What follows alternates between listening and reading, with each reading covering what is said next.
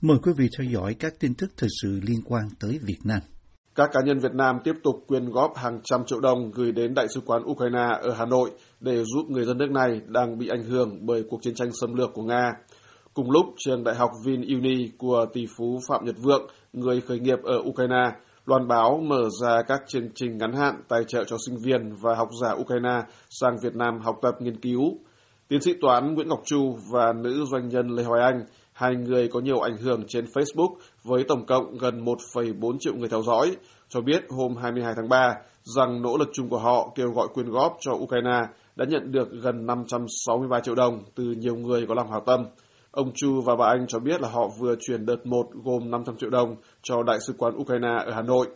Đại biện lâm thời Đại sứ quán Ukraine tại Việt Nam, bà Natalia Zinkina, nhờ tôi truyền đến tất cả các bạn lời cảm ơn chân thành, sâu sắc, tiến sĩ Chu cho hay trên trang Facebook cá nhân.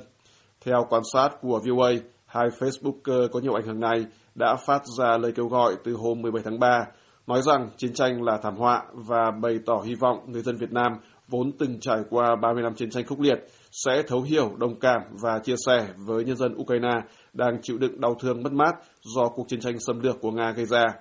Trong thông điệp kêu gọi đóng góp, hai ông bà cũng cầu mong hòa bình đến sớm với nhân dân Ukraine. Cũng hôm 22 tháng 3, võ sư nhà báo Đoàn Bảo Châu, người cũng có nhiều ảnh hưởng trên mạng xã hội với hơn 142.000 người theo dõi, cho biết là ông mới giao thêm 102 triệu đồng của nhiều người Việt có lòng hảo tâm cho Đại sứ quán Ukraine. Như VOA đã đưa tin, cách đây hai tuần, ông Châu và ông Nghiêm Sĩ Cường, một công dân Hà Nội, trong hai hoạt động riêng rẽ, đã chuyển đến Đại sứ quán Ukraine số tiền tổng cộng là 560 triệu đồng để giúp đỡ người dân Ukraine. Trong một diễn biến khác, theo tìm hiểu của VOA, trường đại học VinUni thuộc tập đoàn Vingroup của tỷ phú Phạm Nhật Vượng vừa loan báo họ mở ra chương trình tài trợ cho sinh viên và học giả Ukraine đến Việt Nam học tập nghiên cứu. Không nhắc đến cuộc chiến tranh xâm lược của Nga đến nay đã kéo dài sắp xỉ một tháng ở Ukraine, trường VinUni nói trong thông điệp chào mừng đặc biệt đến các sinh viên và giáo viên Ukraine rằng việc học tập của các bạn đã bị gián đoạn, song chúng tôi tin là các bạn sẽ bền gan và tiếp tục con đường học vấn. Chúng tôi gửi đến các bạn lời chào nồng nhiệt nhất, tình đoàn kết và những lời chúc tốt đẹp vẫn theo thông điệp của VinUni. Trang web riêng của VinUni về chương trình tài trợ này cho hay là trường sẽ tài trợ cho nhiều sinh viên Ukraine đến Hà Nội để học trong 3 tháng nhận các tín chỉ. Toàn bộ chi phí gồm vé máy bay khứ hồi, phí visa, học phí, bảo hiểm y tế và sinh hoạt phí đều sẽ do VinUni đài thọ. Trường đại học thuộc tập đoàn của tỷ phú Phạm Nhật Vượng cũng thông báo là sẽ tài trợ cho một số giáo viên học giả Ukraine sang làm việc tại trường với tư cách là học giả thính giảng. Các chi phí cũng được đài thọ tương tự như chương trình dành cho sinh viên. Ngoài ra, các học giả thính giảng có thể được xem xét nhận trợ cấp để mang theo người thân trực tiếp, tức vợ chồng con cái. Chương trình tài trợ của VinUni được đưa ra trong khi bản thân tỷ phú Phạm Nhật Vượng chưa có bất cứ phát ngôn gì về cuộc chiến ở Ukraine. Ông Vượng là người đã từng sinh sống nhiều năm và khởi nghiệp thành công ở Ukraine trong giai đoạn những năm 1980-1990 trước khi hồi hương và trở thành người giàu nhất Việt Nam. Trong khi nhiều người Việt quyên góp trợ giúp nạn nhân chiến tranh Ukraine với tư cách cá nhân, chính phủ Việt Nam chưa thông báo khoản viện trợ hoặc hoạt động cứu trợ chính thức nào, ngoại trừ một phát biểu của Bộ trưởng Ngoại giao Việt Nam với người đồng cấp Ukraine khi hai ông điện đàm hôm 17 tháng 3 rằng Hà Nội ủng hộ nỗ lực cứu trợ của quốc tế cho người dân Ukraine. Nhà báo và blogger Nguyễn Tường Thụy vừa bí mật gửi ra một bức thư phản đối bản án 11 năm tù mà ông đang thực hiện tại một trại giam ở Bình Dương sau khi yêu cầu giám đốc thẩm xem xét kháng nghị không thành. Ông Thụy cùng với nhà báo độc lập Phạm Trí Dũng và Lê Hữu Minh Tuấn bị đưa ra xét xử và kết án hồi đầu năm ngoái ngay trước thềm Đại hội 13 của Đảng Cộng sản. Cả ba người đều là thành viên của Hội Nhà báo độc lập và bị buộc tội tuyên truyền chống nhà nước trong phiên tòa sơ thẩm ngày 5 tháng 1 năm 2021. Bà Phạm Thị Lân, vợ ông Thụy cho biết chồng bà nói rằng bản án mà ông đang phải thi hành là oan sai và gửi đơn đề nghị xem xét kháng nghị giám đốc thẩm tới Viện Kiểm sát Nhân dân cấp cao tại thành phố Hồ Chí Minh nhưng chưa được trả lời. Trong bức thư gửi cho bà Lân mà VOA được xem, ông Thụy cho rằng vụ án là minh chứng cho việc vi phạm nhân quyền, đàn áp báo chí và dựng án. Ông Thụy từng là blogger và là cộng tác viên của Đài Á Châu Tự do RFA, bị kết tội là đã cùng các thành viên của Hội Nhà báo độc lập viết bài trả lời phỏng vấn đăng tải công khai hàng ngàn bài viết lên trang web blog Việt Nam Thời báo của hội. Trang blog này theo Công an thành phố Hồ Chí Minh là nhằm tuyên truyền xuyên tạc đường lối chính sách của Đảng, pháp luật của nhà nước. Ông Thụy cho biết trong bức thư rằng ông đã gửi một lá đơn đề nghị xem xét lại vụ án theo thủ tục giám đốc thẩm vào ngày 14 tháng 1 năm 2021, trong đó nói rằng ông bị áp đặt hành vi mà ông không làm và bị kết tội với những bằng chứng giả mạo. Kết luận điều tra cho biết công an thu giữ bộ tài liệu 13 trang liên quan đến vụ án khi khám xét nhà ông Thụy, nhưng ông cho biết trong bức thư rằng công an đã không thu giữ được bất cứ tài liệu nào liên quan đến vụ án. VOA không thể liên lạc được với Viện Kiểm sát Nhân dân thành phố Hồ Chí Minh để xin bình luận về đơn kêu oan của ông Thụy. Viện Kiểm sát khi xét xử ông Thụy và các thành viên của Hội Nhà báo độc lập xác định rằng hành vi chống phá nhà nước của các bị cáo là đặc biệt nghiêm trọng, gây nguy hiểm cho xã hội nếu không được ngăn chặn kịp thời, sẽ gây nguy hiểm đến an ninh quốc gia, trật tự an toàn xã hội. Ông Thụy cùng ông Dũng, người bị kết án 15 năm tù, đã không kháng cáo bản án, nhưng theo bà Lân cho biết, chồng bà bị bắt viết đơn kháng án theo mẫu xin giảm án, cho nên ông Thụy đã xé đơn và bỏ về buồng giam. Các tổ chức quốc tế và chính phủ phương Tây, trong đó có Mỹ, đã lên tiếng phản đối bản án nhiều năm tù dành cho các thành viên Hội Nhà báo độc lập. Chủ tịch của RFA Stephen Yates lên án bản án dành cho ông Thụy là sự tấn công tàn bạo nhắm vào tự do báo chí. Chính quyền Việt Nam luôn nói rằng họ chỉ bỏ tù những người vi phạm pháp luật.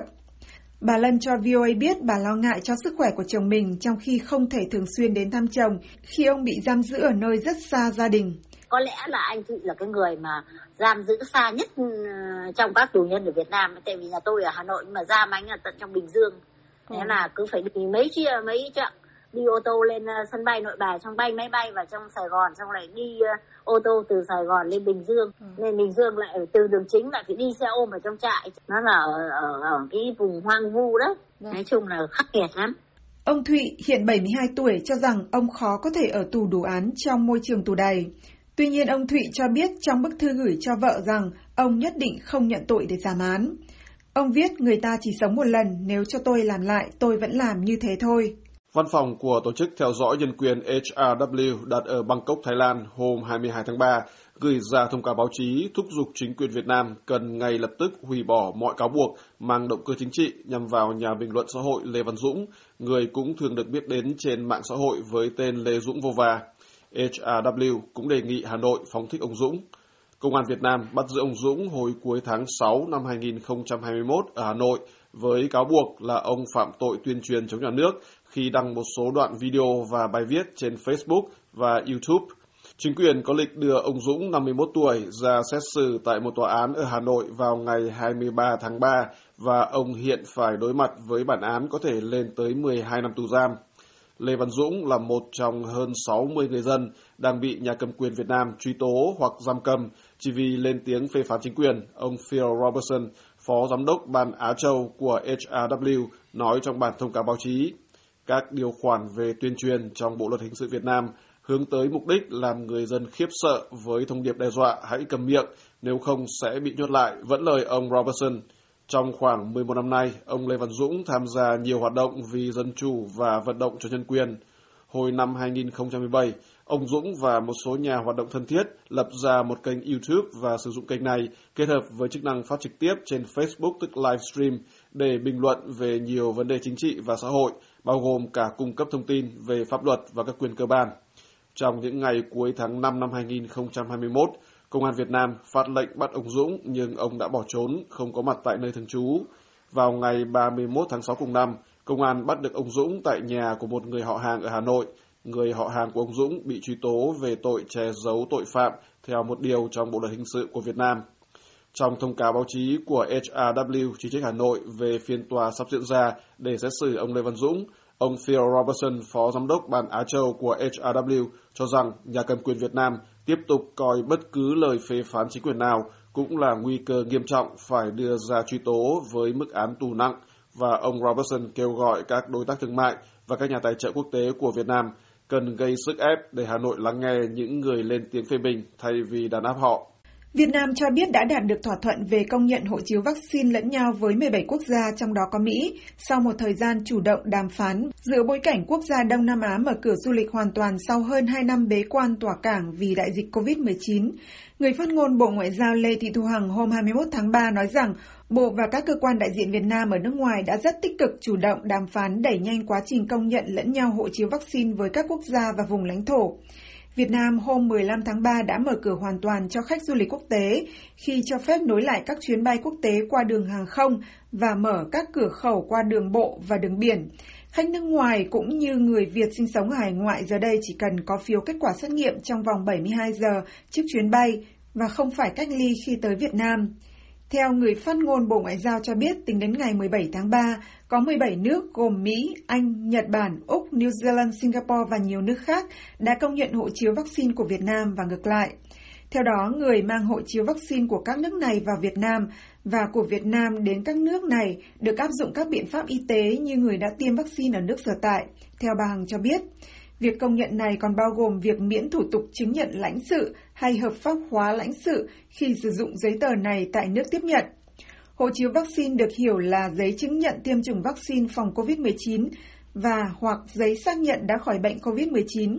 Theo Bộ Ngoại giao, hộ chiếu vaccine được sử dụng để chứng minh lịch sử tiêm chủng, khỏi bệnh của cá nhân, nhưng không thể thay thế cho các giấy tờ có giá trị xuất nhập cảnh khác như hộ chiếu thị thực hay các loại giấy thông hành khác. Việt Nam bắt đầu thí điểm đón khách quốc tế với hộ chiếu vaccine từ tháng 11 năm ngoái, như một phần trong kế hoạch mở cửa du lịch trong giai đoạn bình thường mới. Phú Quốc lúc đó là nơi đầu tiên ở Việt Nam đón khách du lịch với loại hộ chiếu vaccine này. Bên cạnh đó, Việt Nam đến nay vẫn đang tạm thời công nhận mẫu giấy chứng nhận tiêm vaccine của 79 quốc gia và vùng lãnh thổ được giới thiệu đến Bộ Ngoại giao. Tuần trước, Việt Nam đã nối lại chính sách miễn thị thực đơn phương với công dân 13 nước, trong đó có 13 quốc gia châu Âu gồm cả Nga và hai quốc gia châu Á, gồm Nhật Bản và Hàn Quốc, với thời hạn cư trú tối đa 15 ngày, áp dụng đến 14 tháng 3 năm 2025.